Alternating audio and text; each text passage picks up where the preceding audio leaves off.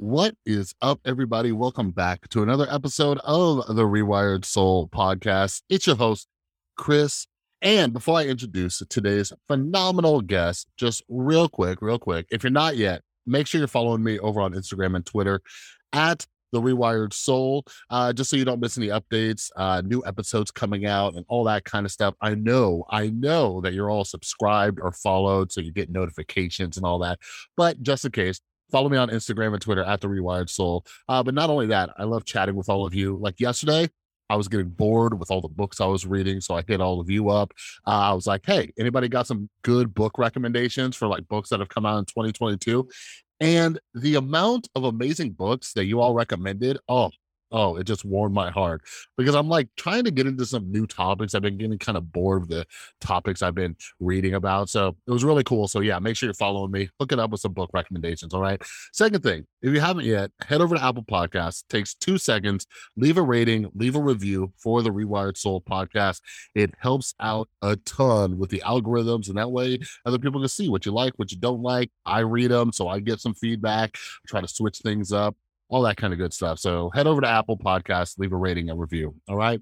But anyways, anyways, today's guest is Kai Whiting. All right. And he uh just co-authored a book, came out, and it's called Being Better. All right. So there's a new book, and it's about uh like it's not just about stoicism. And you'll you'll hear us talk about this in this episode because I've read plenty of books on Stoicism.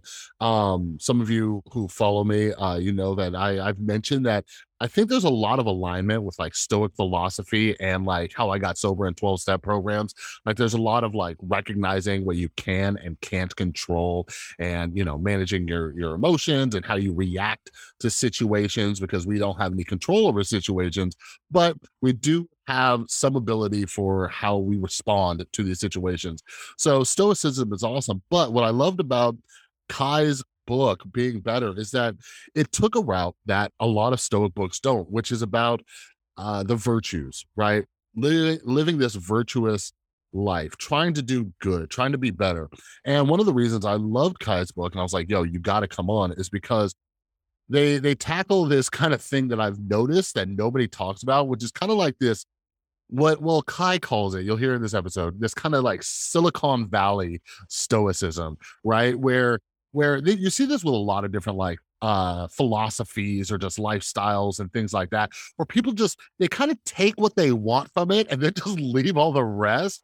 And in places like silicon valley like a lot of the like bro entrepreneurs they take this and they're like yeah this means like work hard and make like a bajillion dollars and all that right? But there's more to stoicism. So that's one of the reasons i loved kai's book. So we talk about this kind of like uh, intertwining with stoicism and capitalism and entrepreneurship but we also talk about you know what what's the best way to live your life? How do you live a life that is you know doing right by the the people on this planet earth and it's not just about us? How do we think about the community. You know what I mean? So I really, really, really loved having Kai on. He's a great guy and he's so insightful. And I learned a ton just sitting there and talking with him. And he's a super fun guy too. So, so yeah, make sure you head down to the description follow Kai over on Twitter. Grab a copy of uh, the book Being Better that he co-authored with uh, his co-author's name is Leo. I cannot pronounce his last name, but anyways, I will link that down in the description.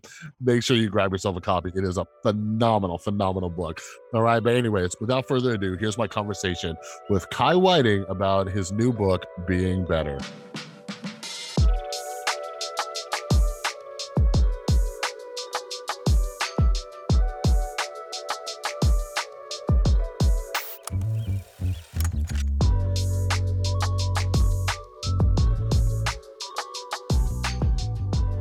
All right. Hello, Kai. Thanks so much for joining me. How are you doing today?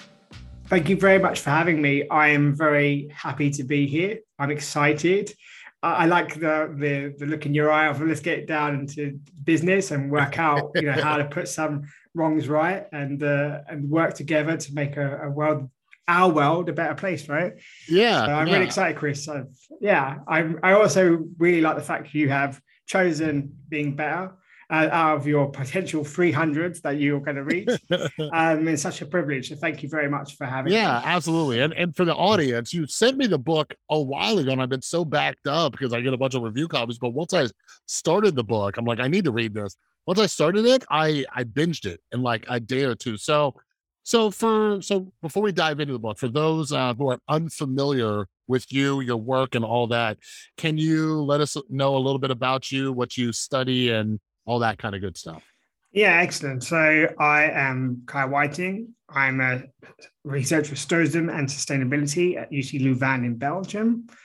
Um, really, the most thing I'm known for is adding a circle of concern, the environment, to Stoic philosophy and showing how Stoicism can help us reconsider some aspects of environmental ethics.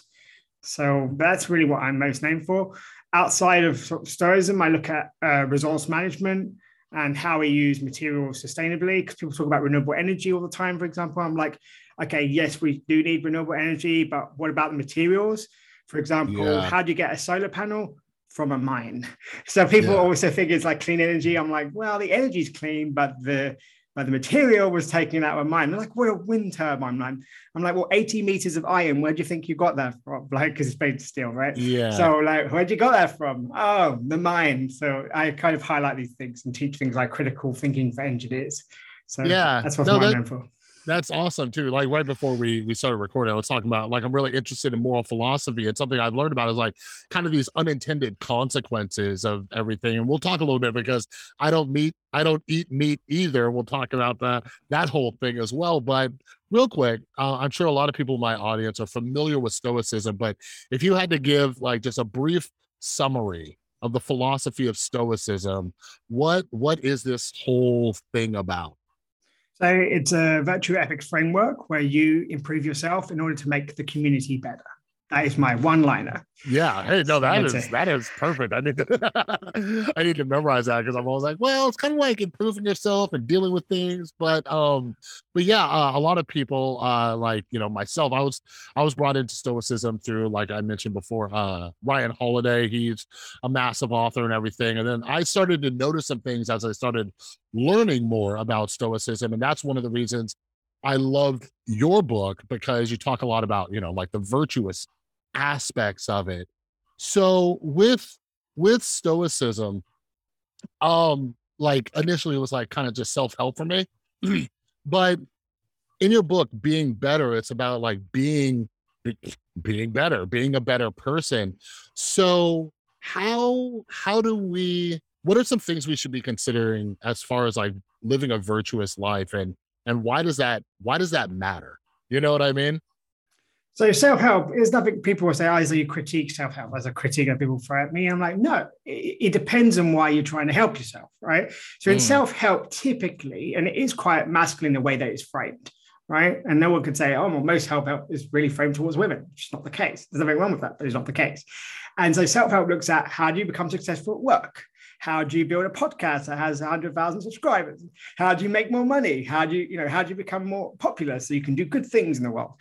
And the Stoics I would say, okay, those things may be important, but none of them are anywhere near at all important compared to having a good character. So there's no, mm-hmm. you know, the Stoics are not like you should never earn any money. They're not like you should never save any money either. They're like what you use your money for matters. So people mm. often say, oh, so the Stoics, they will say it's an indifferent, right? So you, it doesn't, we don't need it. The Stoics are saying it's indifference in the sense of our character. So I can use money to help people and I can use money in a way that makes me corrupt, right? So that mm-hmm. would be a negative effect of my character. So stoicism, if it's if it, we are going to call it self-help, is how do I cultivate a character in order that I live a life worthy of being lived? Mm, yeah. Anything else outside of that, and I always say, if people say to me, "Is such and such a book stoic?" The question I always ask them: Have you control F the word virtue? Because if you can't find the word virtue in it, it's not Stoicism. What it is is somebody influenced by some Stoic principles. But if it hasn't got virtue in it, it's really not Stoicism because that is the only thing that matters. For Aristotle, it's it's the it's uh, one of you know the highest good, but not the only good. And the Stoics are like, yeah. no, really, it's the only good. The only thing that matters sufficiently for you to be able to live a life worthy of being lived is cultivating a virtuous character. That's it. So if you read any book that claims to be Stoic and you can't find the word virtue, then you're going to be very disappointed because you're not going to find Stoicism in there. Yeah. And that that's that's kind of what I started to realize. And you know, the main reason I wanted to have you on is because uh, you know, I, you know, my my whole thing, like I'm a recovering drug addict and I got really into mental health and everything. But something I started to notice with the self-help movement is that it seems very individualistic. And that's something that uh, has come along with this kind of like capitalist world, uh, especially in like Western culture, right? And that that's where I started to find issues with some of the mainstream so- stoicism. It seemed like it was very individualistic, like do what you can. Here's how you thrive, succeed, make money, become successful. But I'm like, but what about doing right by the people in our lives, the, the, the people in our communities, and the the people in our world? So I, I, was wondering if you could speak to that a little bit with that kind of like mainstream, or I believe uh, you coined the term like kind of like that Silicon Valley stoicism. And uh, have you noticed that being adopted by like the entrepreneurial crowd a little bit more so? And what are they what are they kind of missing from the virtuous aspects of stoicism? I think the best way to explain to you, Chris, and, and the audience in general, is to use the example of the cold shower. So people tend to think these days that the cold shower is a very stoic thing to do. Now, the Stoics are clear on this. A cold shower has no effect on your character. Does it, if you have a if you have a cold shower, it doesn't make you a good person. If you have a cold shower, it doesn't make you a bad person. It just makes you a cold person. That's the yeah. only thing that a cold shower guarantees a cold person. So they all say this is about building discipline. And Stoicism is about building aspects of discipline, but it's not discipline per se, because they were asked the question, why, this is key, why are you having a cold shower? to be disciplined. And they would say, How does that help your community? It doesn't. It just makes me disciplined. Then it's not Stoicism because yeah. you have, when you help yourself, it's to help your community. It's you have in Stoicism your local community and you have your cosmic community, which is the universal community of humankind. Leonidas and I, who's the co-author being better, we argue also the entire earth. So if you tell me I'm having a cold shower because there's only so much warm water in this house and i want i want kai to have a warm shower i'm willingly going to have a cold one so that he can have a hot one that would be a stoic discipline uh. because you're choosing to be disciplined in order that i have something you know of value to me potentially right that would be an example if you said oh you know by burning fossil fuels we're contributing to climate breakdown and i my shower requires that I burn fossil fuels and I'm not going to burn them. That is therefore the discipline of having a cold shower because you're doing it because you don't feel that you should, your shower should contribute to social environmental injustice. If you're mm. just standing in the cold shower so that certain parts of you shrivel, then I really fail to see the stoicism in there because you there's no sense in, in stoicism where you say, I'm cultivating a good character there. Yeah. No, you're just being disciplined. But stoicism isn't just or merely discipline. It's discipline for the sake of the cultivation of your good character or to approach a virtuous state, eudaimonia, and for the common good. I cannot yeah. see the common good in any of the aspects of the cold shower advocated by Silicon Valley uh, Stoicism. So it's just yeah. an easy way to be, you know, to say that, oh, I've done something, I'm improving as a human being without actually improving as a human being. Yeah, no, absolutely. It, it's something that I think about a lot, especially since getting sober, right? Because uh, there was there was this idea when I first got sober, and they they say it a lot too. Is like you have to get sober for yourself. You have to get sober for yourself. And I'm like, yes, to a certain extent, I have to do it for me, but I also have to do it for my son, for my mom, my dad, my girlfriend, my friends, and all these other things. So, anyways, now that I'm coming up on ten years sober, uh, I still take care of my mental health because if I if I don't take care of me, I'm no good to other people, right? So right. that's where my kind of selfishness comes in because like, hey, I have to take time away from my son to go to a therapy session so I could be a better father to my son in the broader sense. But anyways, what I'm getting at is that's where I saw this kind of like break break away from like the Stoic philosophy because see, like like you're saying, I'm like, well, how's that helping other people? Like if you're disciplined, if you're waking up, like there's a huge uh morning routine phenomenon where I say the morning 5 a.m. routine. Yeah, yeah, right. And, and they do this. They get up. They you know take the cold shower. They you know do some crunches and everything. I'm like, okay, but then you're going to your like job that is arguably making the world a little worse.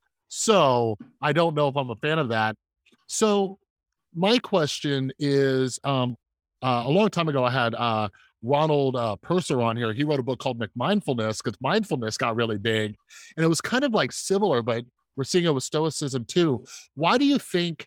Why do you think people like just your theory are kind of picking and choosing what to pull from Stoicism, right? Like the discipline aspect, but not the bigger picture, helping the community aspect. Like, it, is it like willful neglect? Is it just a, a reason, like to say, like, oh, I'm into philosophy, but you're not really into this philosophy? You know what I mean? I'm wondering why people do that few reasons. One, it's really difficult to actually try to be stoic mm-hmm. because you're not it, having a cold shower. Like a really good friend of mine said, I dare you to have a cold shower. I'm like, I dare you to help the homeless.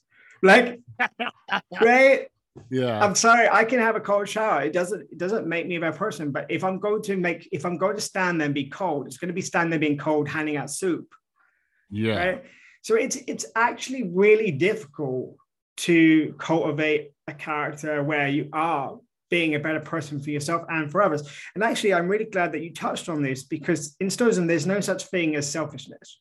It's mm. either appropriate or it's inappropriate. So it's either virtuous or, well, only the sage, only the wisest person would be virtuous. So for us, if we're not sages, it's only appropriate or inappropriate. Yeah. So what you're doing by giving yourself that space to help your son is appropriate. Mm. It's not mm. selfish because you're not doing it just for you, right? Because if you were doing mm-hmm. it only for you and to to and neglecting him, that would be inappropriate for Stoics because you're his father and you have certain yeah. roles as his father.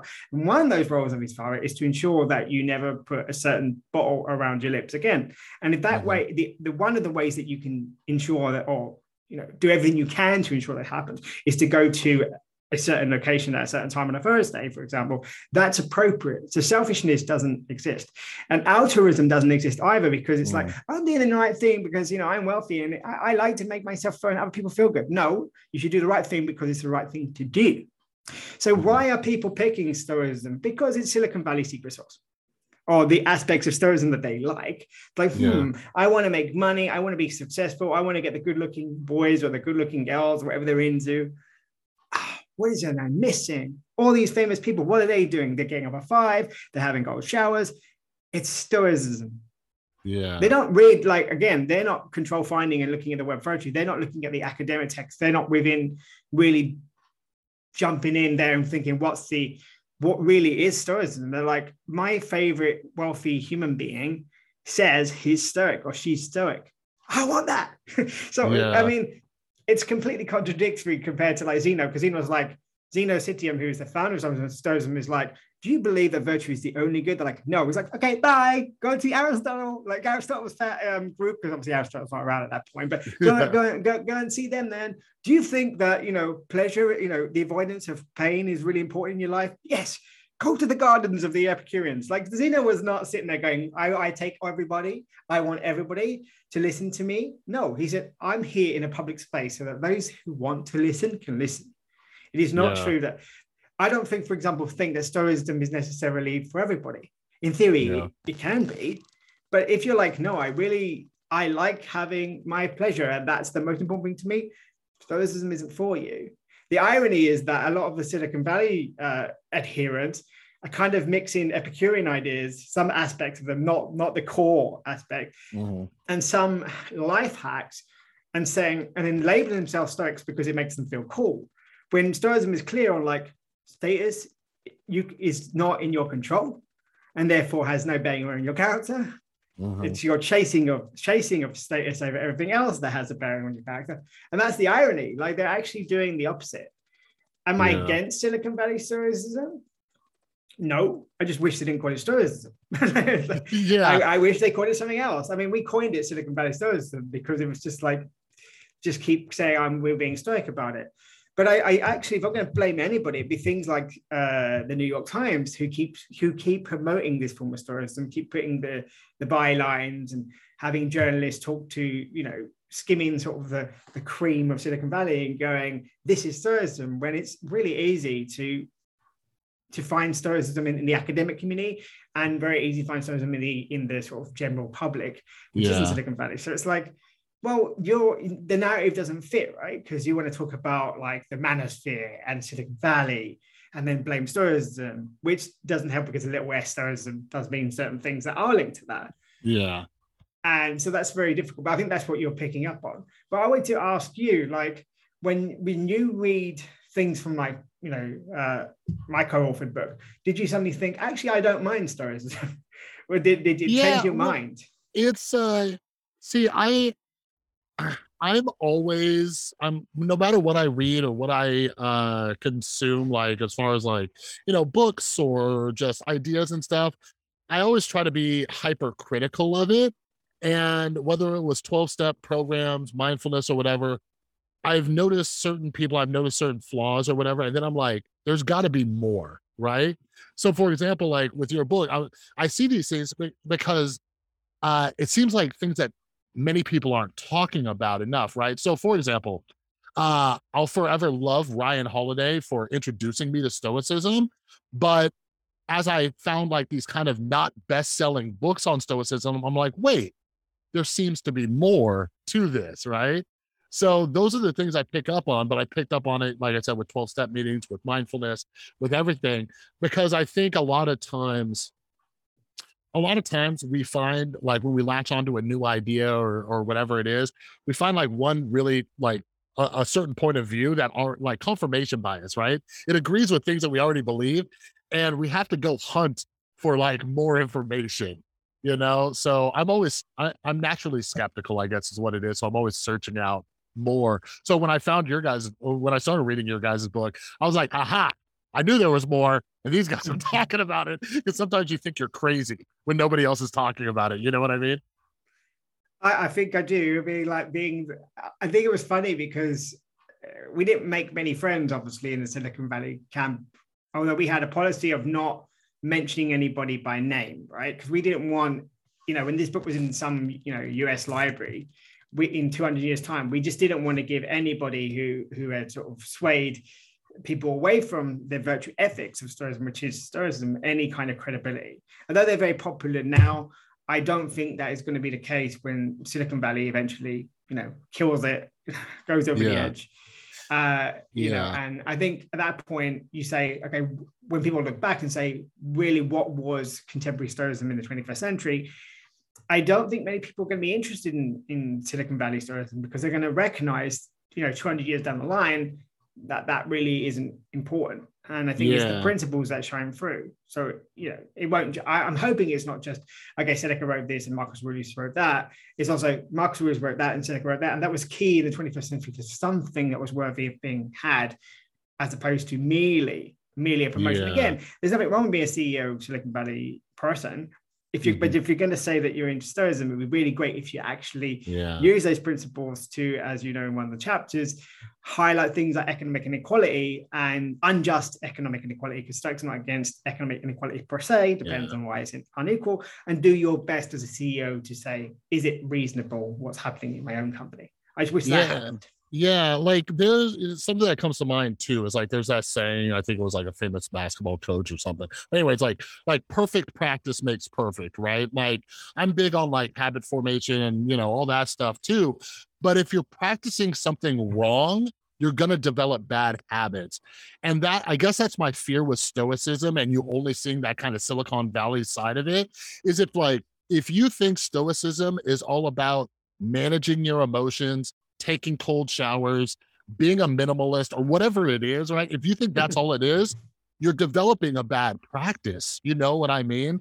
So we we no matter what it is that we're practicing, because I'm the type of person where when I find something, I lock in, I read everything I can on it, you know. So if I'm reading the wrong information, I'm going to be developing bad habits. So that's why I think it's it's good. Like books like yours that develop this wrong point of view. And you guys, I think it, was, it might have been in the acknowledgments, but you bring up. uh I still need to read her book. Is it uh who was it? Donna Zuckerberg.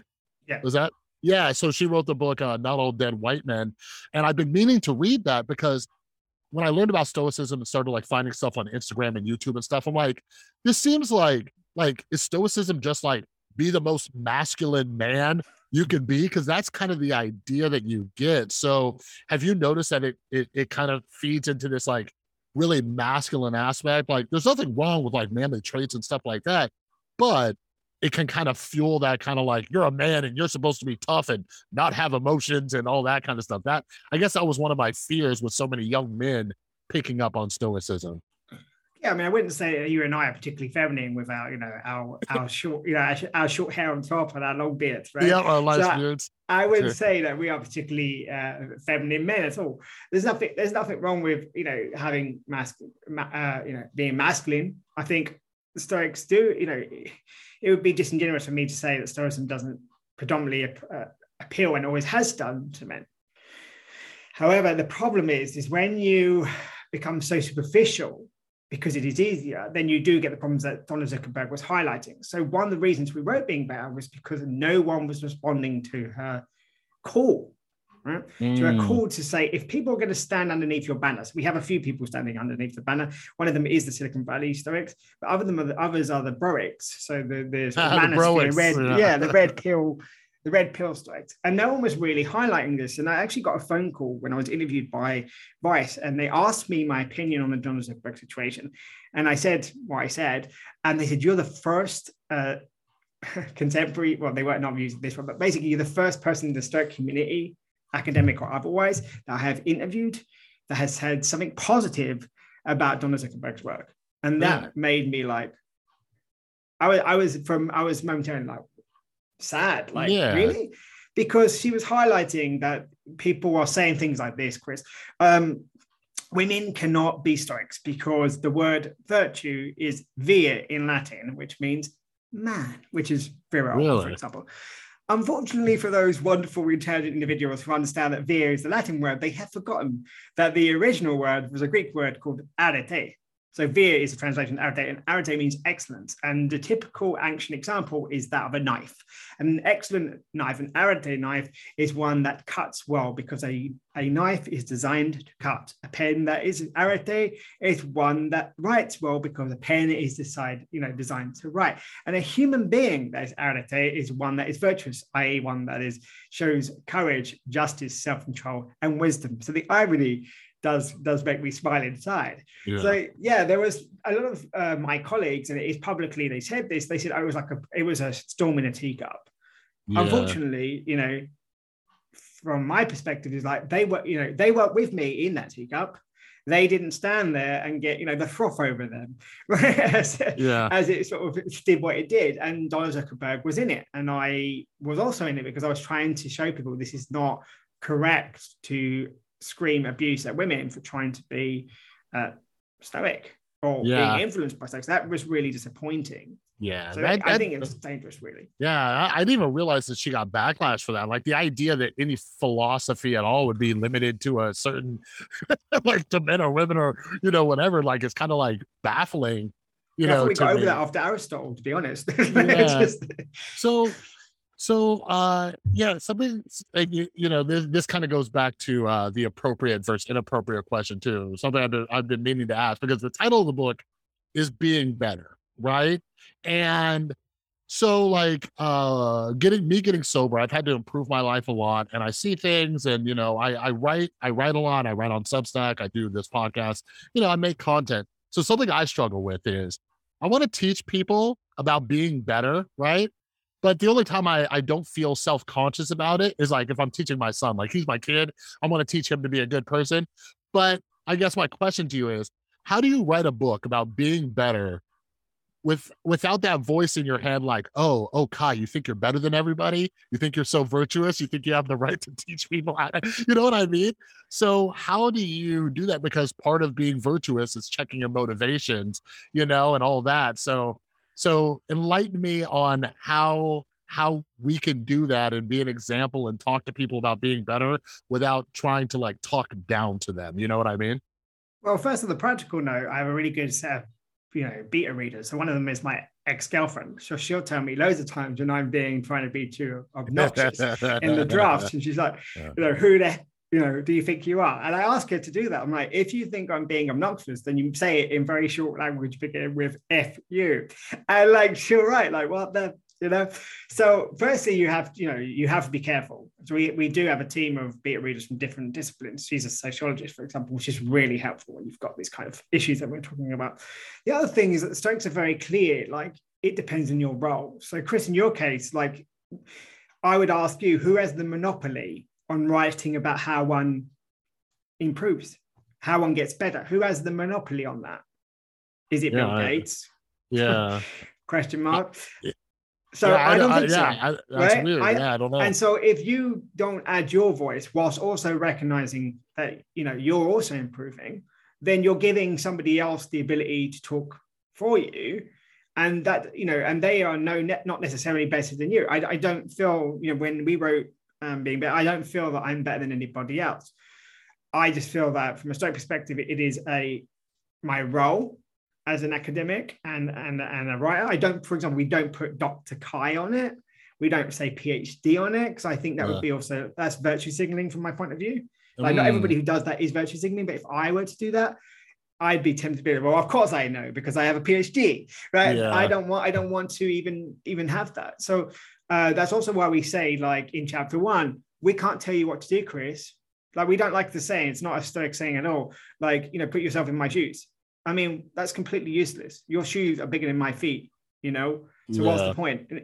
So when we try to do that, what we're saying is, I'm imagining myself being Chris without having any of the history and memories that Chris has in a situation and thinking about how Chris might react. That is unhelpful. I don't know. Why did I just why don't I just well to use a British expression, bloody well ask you like how you're feeling yeah. and say, Chris, like what do you need? So you know, Stoicism is about asking questions, not giving answers. So if anybody says to me, you think you know better than me, I'm like, no, I know better for me in my life. I I, I know better for me personally than anybody yeah. else. I'm not playing yeah. the victim card because I'm not a victim, regardless of what situation I'm in. I know better for me than anybody else for me, but I don't know anything about what's better for you. All I can do is ask you questions. So you might say, you know, should I stay? Let's imagine you might say, I don't know, should I stay with my girlfriend or not? And I'll go, well, do you like her? You're like, well, yes. She'll go, well, that's a good sign. Is she the mother of your child? And you might say, yes. Okay. Does she does she help around the house and you help her and you like doing that together? Yes. Do you play chess together? I absolutely do. Does she help you read the 300 books? Yes. Sometimes she asked me to like look at the notes and I talked about yes. So do you think you should stay with her? And you'd be like, yes. It's not for me to tell you like what you should do. Right. The yeah. only way that happens actually is you're absolutely right. The in Stoicism, the only people that you should really tell what to do in that in that sense about how to cultivate yeah. character is your children because they yeah. don't know. Asking your kids questions yeah. like, well, what do you think you should do? Well, I think I should eat ice cream. And your math homework, I think I should eat ice cream. Because then yeah. like they're not, you know, up until the Stoics say up until about uh, 14, you're not really, you don't really teach Stoicism actually. Yeah. Because you just teach them how to, you know, how to do, you know, the appropriate thing, but not in the sort of stoic sense, not a true yeah. stoic sense. So I, I don't feel like telling, I'm telling people how to be better people. I'm asking, I feel like in being better, we're asking them questions and highlighting some of the contradictions. But you'd have to tell me. I don't know if we pulled that yeah, off. No, no, I think I think you you guys did a, a great job, and maybe it's because I'm self conscious, right? Because I, you know, I, I've worked in addiction treatment, and I, you know, when I got sober, I didn't want anybody telling me what to do. But, mm. uh, for example, twelve step programs, they said, hey, these are just suggestions like do whatever the hell you want with them um, but i know i struggle with this a lot like i wrote a substack piece a few weeks ago about my son and just parenting and that's where i get really nervous like my son is awesome i know all parents think their son's awesome but my kid's pretty cool right? But anyway it's like you know he's he's uh he's a type of kid where without even telling him he comes home, does his homework, and then he plays video games, right? He's kind and courteous. He manages his, his, emotions. And I'm like, okay, well, maybe we're doing something right. And maybe I can tell people what I'm doing because he seems like he's doing okay, you know? But I could see parents being like, oh, you're telling me how to parent my kid. And it's like, no, no, no, no. Here's what I do. Exactly. Maybe, maybe That's it can difference. work. Yeah. yeah. I mean, in that case, like, you know, even like Zeno Citium is not, he didn't give advice to people who didn't ask for it. So the only time that people ask me for advice, I ask them questions, and they, they might say to me, "I don't like that question." Well, then don't ask me to actually don't ask me for advice because that's I always tell you I'm not going to give you advice. I'm always going to tell you like questions that I would say, I know I might say if I were if I were in that situation, I would do this, but I'm not you. We're not. We don't have the same personality. Uh, we're not the same height, for example. We're yeah. not the same nationality. We're not the same sex. We're not the same. I don't know religion or whatever it is. Yeah. So I can only tell you what I would do, but you must take that with a pinch of salt because that's not necessarily helpful. And in your case, I think what you're doing is saying, like you've exactly said, I'm offering you information that I've gathered that seems to be working. Take it or leave it. If they don't take it, if from a Stoic perspective, that's not up to you anyway, right? Yeah, yeah. Exactly. Not like you're forcing them to read your Substack. I mean, I wish, I bet if you could force them, you would because you'd have more money in your bank account. So it's, yeah. it's not like you're forcing them to do that. Yeah. Um, and that's the other thing that I, I think that if you and I are very careful about not calling ourselves gurus or not calling ourselves certain certain status, but saying, yes, I do know about stoicism and I do know about that. You know about addiction. And of course, mm-hmm. I should come to you if I had, you know, if I had a friend of mine who had who had an addiction, I wouldn't be the best person to go to go to. Because I'd be like, to be honest, mm. I have no mm. idea. But let me ask somebody, because the stoicism is also about finding who is the appropriate person to ask, and yeah. to what extent do I listen to you, Chris, and to what extent do I then draw back? right? Yeah. And the problem is, it's either like because of the way society is, it's all about how I feel at the moment. Oh, I feel offended, and that yeah. trumps everything. I feel angry because you must have done something to to me. I feel disappointed. But yeah. the, the Stoics are like, but it's your choice to feel angry. It's your choice to feel insulted. And it doesn't make like if somebody insults you, that's still true, right? They still insulted you potentially, potentially mm-hmm. that actually happened. That's on them. That cultivates yeah. what a bad character. But yeah. when you say, "Oh, I can't help," you know, it's unfair, Chris. I can't believe you gave me this advice. I tried it, and you've ruined my kid. No, you tried it, and something happened to your kid. Doesn't mean that your advice. It may not be that your advice was bad. It might yeah. be that they just didn't work with their kid.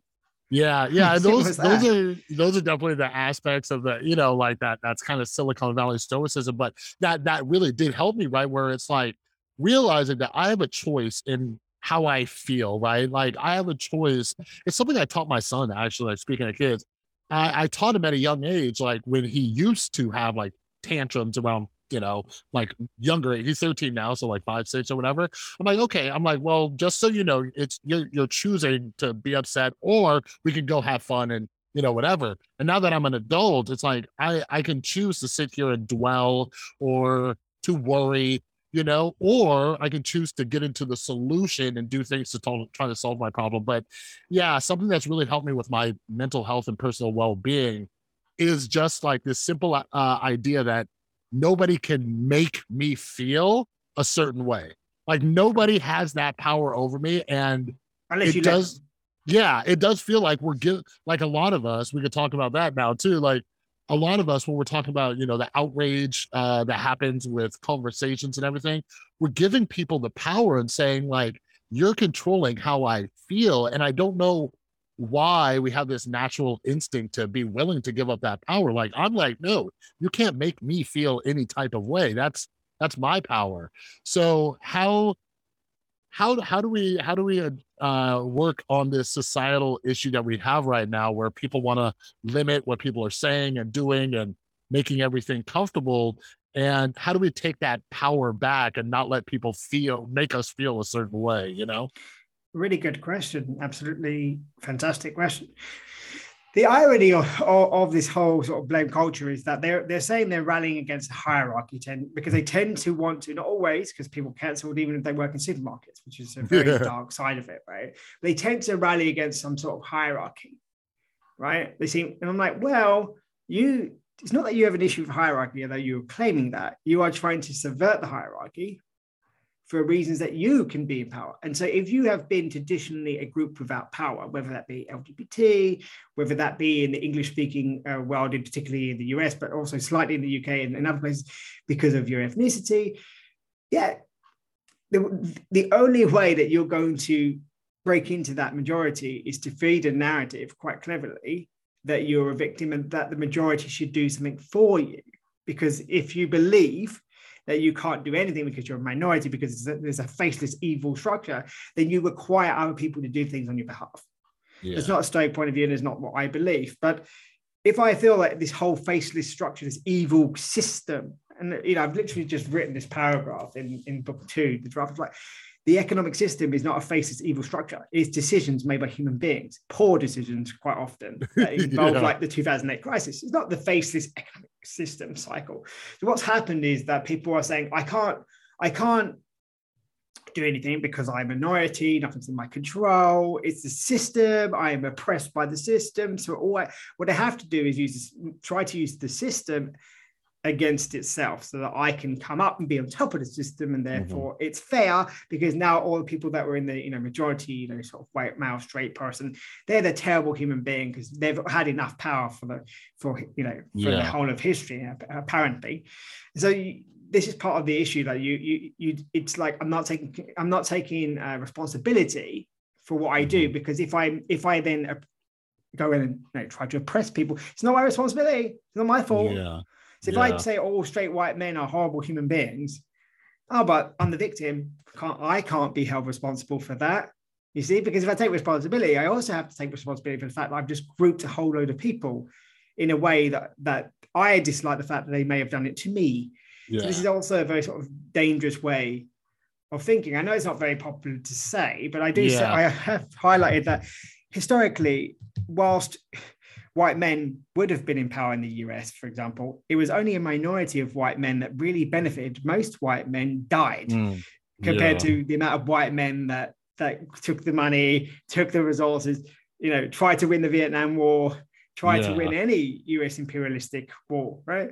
So yeah. again, it's like if you're fighting these identities and then not taking responsibility, you have to play the you have to play the victim card because it's the only card that you can play because the alternative is to take responsibility and and, and fight very hard to change the system yeah. for the better rather than just change the system for your favor because stoicism is not about changing things to your favor but changing things for the better for everyone so yeah. this is marcus aurelius he says what cannot be good for the beehive cannot be good for the bee so if i behave yeah. in a way that is really detrimental to you i'm behaving in a poor way Right? Unless yeah. what, they're detrimental to you being unjust. Well, yes, of course. If they're just being detrimental to you per se, then I can't yeah. really hide behind that. There's nothing in Stoicism yeah. that allows me to hide behind the shield of injustice. And no victim card will do that for me. Yeah, you know, something I've actually been thinking a lot about, especially reading your book, and you know, I've been reading a lot of books on philosophy lately. But uh, I've noticed the the similarities between Stoicism and twelve step programs. Like twelve step programs taught me to quit playing the victim. They're like, no, you're making this choice. You did this, like, um, and all that. And and especially when we're talking about like the way we make choices that feed like this capitalist system that we all exactly. try to rally against. Like whenever like something that cracks me up is when I see like uh, hashtag boycott Amazon and stuff like that. I'm like, you guys, we're feeding into it. We we we prioritize convenience over everything else. And right. because they do next day delivery at good prices, we feed into that and we're making that choice. And I I try to live by my own personal philosophy of not complaining about things unless I'm willing to make the sacrifices to change it. It's kind of like that cold shower thing, right? Like am I going to take the cold shower or am I going to go feed the homeless in the in the cold? Right? Like, am I willing to do the harder thing? Like, it's really easy to do the surface level difficult thing. But let me ask you this because there's a fine balance, and I've noticed this working in addiction treatment, um, and just with a lot of addicts. But I'll use my personal story. So uh, I I had an alcoholic mom. Uh, she's been sober. She got sober like geez, like 20 years ago, right? Uh, almost 20 years ago. But anyways, I had an alcoholic mom. It was a terrible, traumatizing childhood. And there was a lot that was not in my control as a child, right? But I became addicted to drugs 18, 19 years old, right? And that lasted for almost a decade. And that's when I started making choices. But, anyways, my question is, is like, it feels like uh, there's this balance between, yes, sometimes you are a victim, but then you also have the choice to improve yourself and get help, right? Like mental health, for example. Maybe I was born with uh, some genetic predisposition to depression or anxiety, but then I have to make the choice to go to therapy or to go to a doctor and get medications. You know what I mean? Because Absolutely. Uh, as we're talking, I hear people saying like, "Oh, well, now you're just blaming the victim." So how do you balance that? Because there are things that, like, if somebody gets, uh, you know, uh, beaten up in the street out of nowhere. They get robbed or mugged. They didn't have a too much control over that. You know what I mean? So like that, like where do we find that balance between knowing what we can and can't control? You know? That's a that's a really good question. I'm glad you've done that because I can see the hate mail coming here already. So yes, you can be a victim of assault. Of course, you can be a victim of assault, right? So um, the Stoics is also they, you know they're clear that we can be victim of, of circumstance in the sense that, for example, mm. I was mm. born with a limp, so I could never be a waiter because if I tried to be a waiter, all the glasses would go over to the left or to the right, so I could never do that. Right, we are all, all of us are victim of circumstance, and some, you know, I am not one to say, like, for example, you know, everybody, everybody is a certain certain gender or certain uh, ethnicity has it easier than anybody else. It's really a, for Stoics, it's really case by case by case. It may be that the great, you know, on at the aggregate is that you are more likely to succeed as a white man, and that on aggregate, we that means we have to make decisions in society about whether that's reasonable or not. Yeah, right? but that doesn't mean that one individual white man isn't a victim of, say, a disability in a wheelchair. He's a quadriplegic. Does he feel the ability to achieve all those things those Silicon White Valley people are achieving? Yeah. The majority are happen to be white. He's sitting there going, I'm quadriplegic. I live with my mum. I haven't had, I've never had sexual relationships with with any person because I people don't tend to pick me, right? Yeah. So the Stoics, the Stoics are not blind to that, and now should we, you know, Chris, you and I and the audience be to that. But the playing the card is saying, I'm going to walk around the world as a victim. So I'm a victim of circumstance. In my case, I was born with a limp, was born three months premature, and I can make a decision. Am I going to use that card to, to try open doors? Or am I going to navigate the world as I believe you are doing yourself and saying, yes, I was potentially a victim of circumstance, right? But that's not the card I'm going to use. That's not the card I'm going to play. I'm going to play a better quality card because that speaks to my character.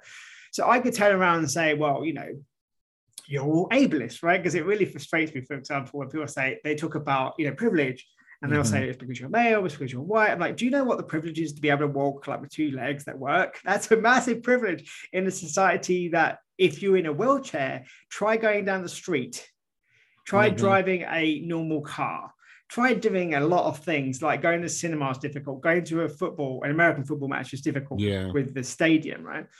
We don't talk about that because it's still one of those things that we don't we don't sort of understand all the aspects of privilege. So yes i have a certain amount of cards. I have certain privilege cards and i have certain what you might call victim cards right? Yeah. And i can make a decision like if i'm going to use these privilege cards am i going to use it to help people to bring them up with me or am i going to do it to push them down you know. Yeah.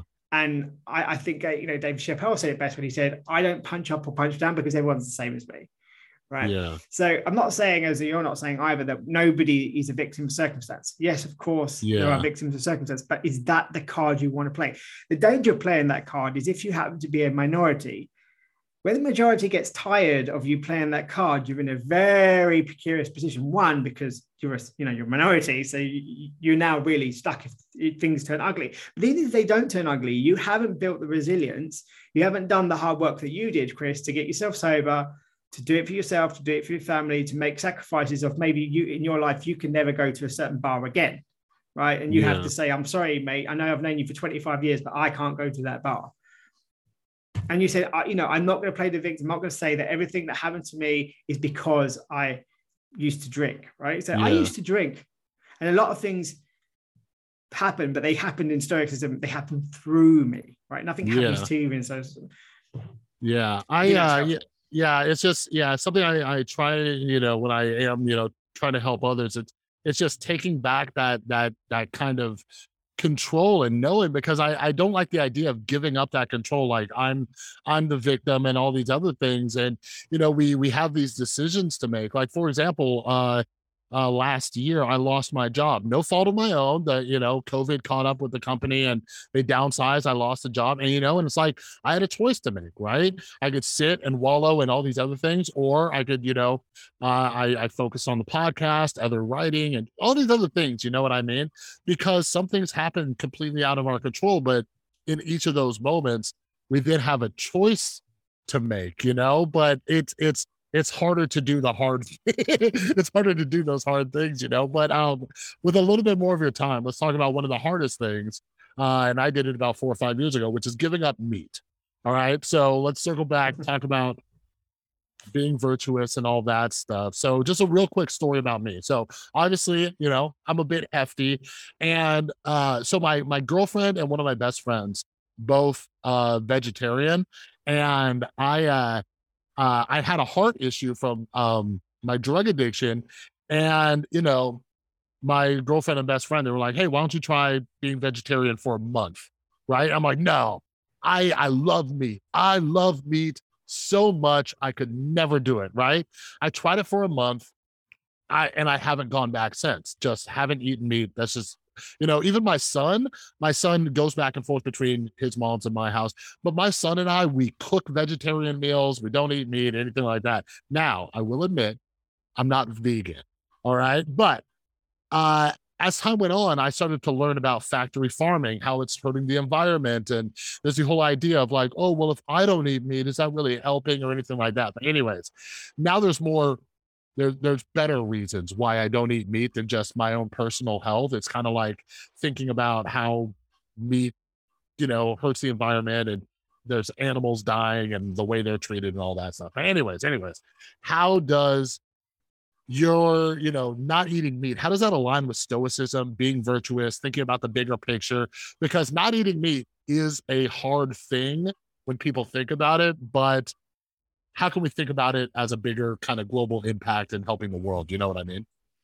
Yeah. So again, it's like, well, first of all, you have to think about it. It's like a cold shower as well. So is it you don't you know you might be morally lucky because we talk about uh, being a, you know a victim of circumstance. You can also be really lucky that you just don't like meat right? So you're like yes i never eat meat but you yeah. but you can't claim to be morally superior in any way because you just don't happen to like it right? Go, yes i'm better than everybody else just because i don't like it. So it depends on why you don't eat meat right? It's not that eating meat or not eating meat that that is a stoic practice. It's why do you eat it or what type of meat do you eat? So we make the case that you know if i was in a pacific i you know specific island and mm. the islanders are eating fish. Who am I to go around telling them, you know, you shouldn't be eating that? They're like, but my whole, you know, family has been eating fish for generations. We can't really grow uh, the crops that you're talking about. Yeah. I haven't seen a bean in my life. So it's not that being like a blanket vegetarian, regardless of circumstance and context, is stuck. It's just making the appropriate decision, saying, where am I? So, for example, in my house, um, I don't have any meat products uh, we give the example I've given it before. If I'm at my mum's, I and she makes me beef on a Sunday uh, roast, I will eat it because yeah. I'm at her house. She's bought a big roast in a, roast for everybody anyway. So I'm not me not eating it isn't actually going to stop her from buying it.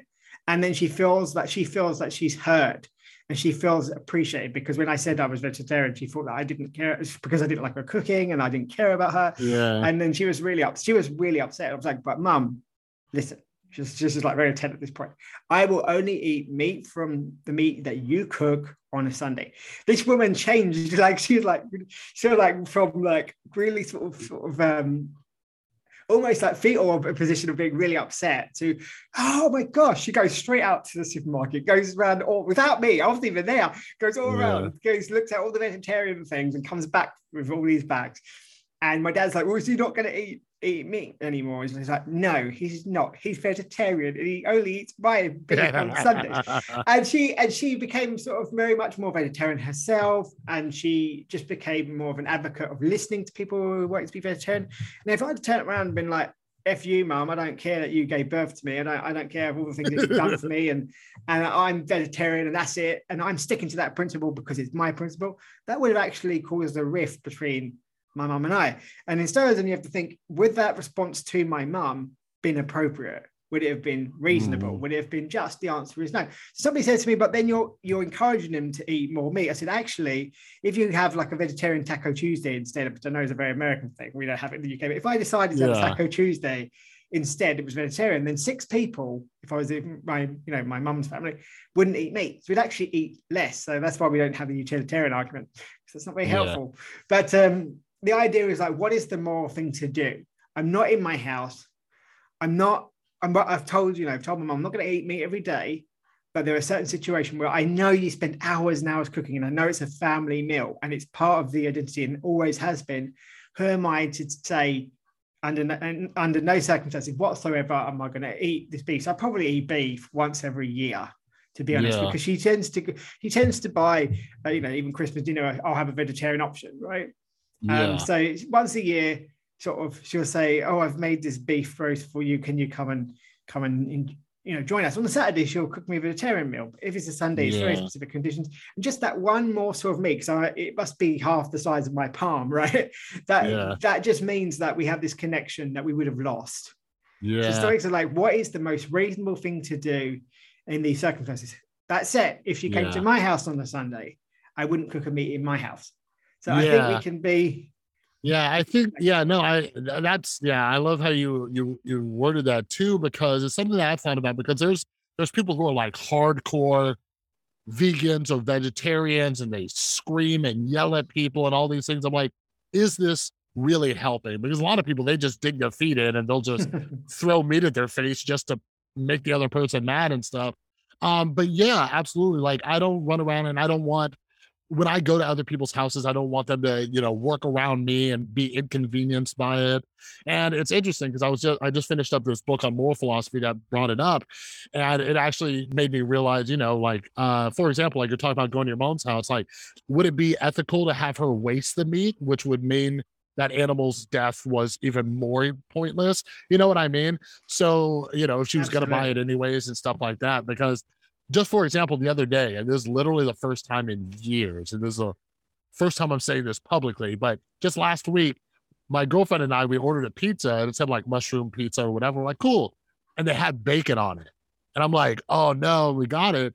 And I was like, whatever. I'm just gonna eat it. They already put it on, cooked it, you know, and that's like the first time I've really had meat in a long time, but it made sense. Like I'm like, I'm not just gonna throw this pizza away or whatever, but I think you bring up a good point too it's not accessible to everyone either. Like certain people, especially the the neighborhoods they live in or communities, some places don't have as many vegetarian options so you can get the nutrients you need and all that stuff.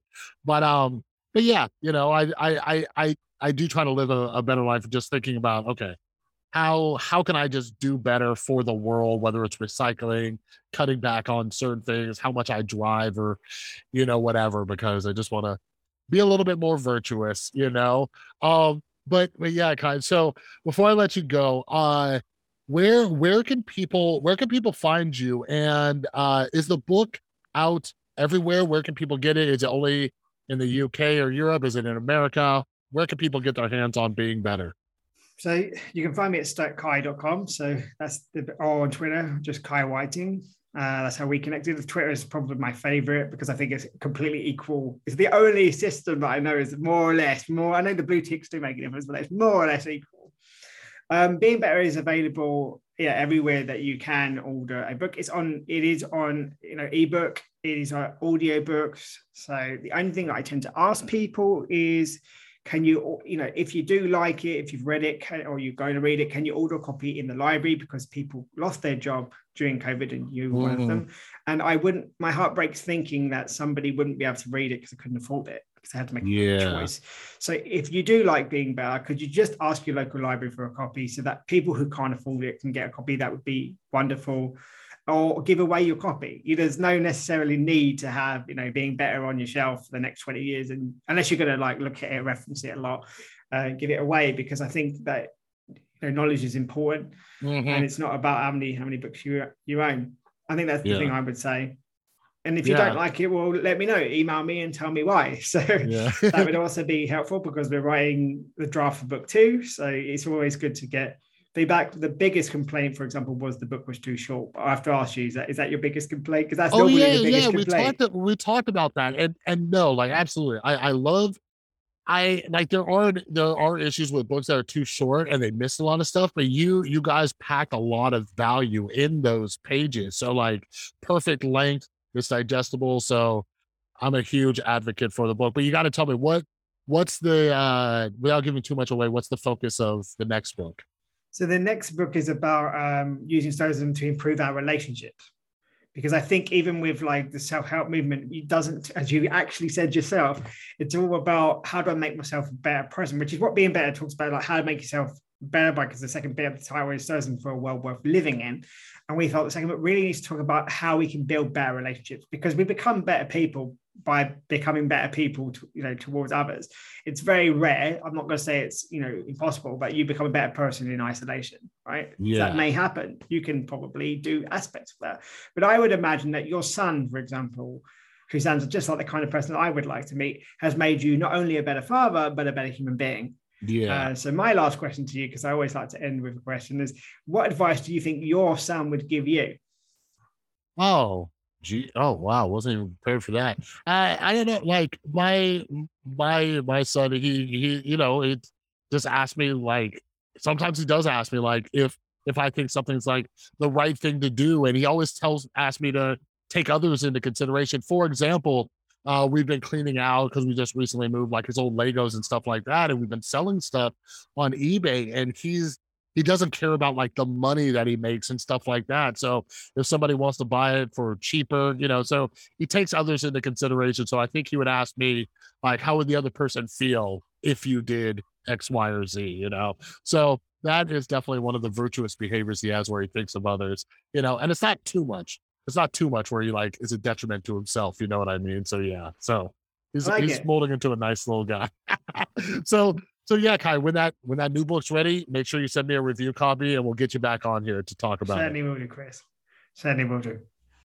All right, everybody. I hope you enjoyed that conversation with Kai. And for, yeah, for all of you out there who are fans of Stoicism and the Stoic philosophy, I, I hope this this kind of gave you some new aspects of Stoicism uh, to think about. But, you know, for any of you who, you know, haven't been into Stoicism, I hope this kind of like piqued your interest a little bit um because yeah yeah like i've like i've said like my my start with uh learning about stoicism was when i was in a really really difficult time in my life when i was getting canceled by the internet back in 2019 i was just looking for you know just some sort of help a new way to like kind of look at the situation to reframe it. So aside from like you know hours and hours and hours of therapy. I also, you know, found stoicism as well as a lot of other different books that really helped me out a lot. So, so yeah, stoicism is is such a great philosophy, and I'm so glad that Kai, you know, they wrote a book about you know a more like holistic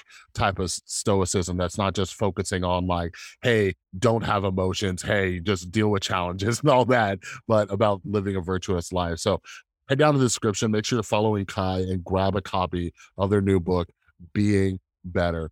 All right. But yeah, before I let you go, quick reminder make sure you follow me over on Instagram and Twitter at The Rewired Soul. And if you could do me a quick favor, leave a rating and review over on Apple Podcasts. Those two things help out a lot. It also helps if you share these episodes, share them on social media. If you enjoyed this conversation I had with Kai or any of the other awesome guests we have on, share them out there on social media. Uh, a few other things that you could do. One of them, uh, become a paid subscriber over on Substack. It's only $5 a month or $50 for the year. And you get all of the regular episodes like this one a day early. All right. So that's linked down in the description. You can also head over to the rewiredsoul.com uh, if you wanted to get any of the books that I've written. I've written books on, you know, mental health, uh, like Rewire Your Anger, Rewire Your Anxiety. I've also written about addiction, uh, recovery, and I also wrote about my experience being canceled. Those are all available at the rewiredsoul.com. And then finally, finally, like I said, aside from reading books about stoicism something that helped me out a ton was therapy so if you're interested in trying out therapy if you want something affordable check out the affiliate link down below for uh, betterhelp online therapy. It's a service that i personally used uh, when i was being canceled and it saved my butt. All right. When you sign up, you work with a licensed therapist. It's super convenient. You can text, you can, you know, do a video call, you can do just regular call sessions. And if you don't like your therapist, it's super easy. You just click a little button, you switch therapists because having that awkward conversation is something that none of us like. So, so BetterHelp makes it super easy. All right. So if you're interested in that, head down to the description, check out that affiliate link for BetterHelp online therapy. All right. But anyways, another huge, huge thanks to Kai for taking the time to come on the podcast. Make sure you follow him and check out his book. And yeah, for all of you, I might, I might, big might, I might have another episode for you this week. So stay tuned. All right. But if you're following me on social media, you won't miss it. Okay. so yeah, so stay tuned and have an amazing rest of your day. And I'll see you next time.